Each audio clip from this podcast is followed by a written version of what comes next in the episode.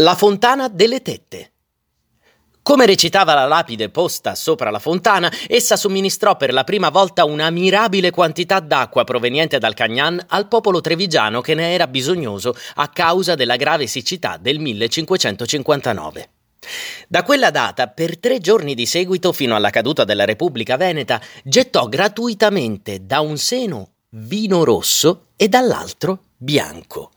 La tradizione popolare fornisce motivazioni curiose riguardo al motivo per il quale sarebbe stata realizzata nel XVI secolo.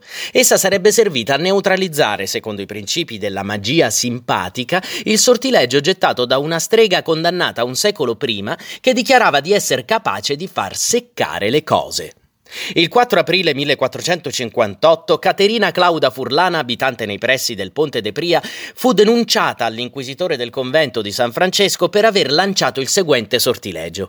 Anche se ora c'è acqua, magari fra cent'anni si asciugherà. Esattamente un secolo dopo, quando ci fu la grande siccità, qualcuno sull'orlo della disperazione deve essersi ricordato della maledizione e aver trovato la soluzione per neutralizzare il sortilegio secondo i principi della magia simpatica.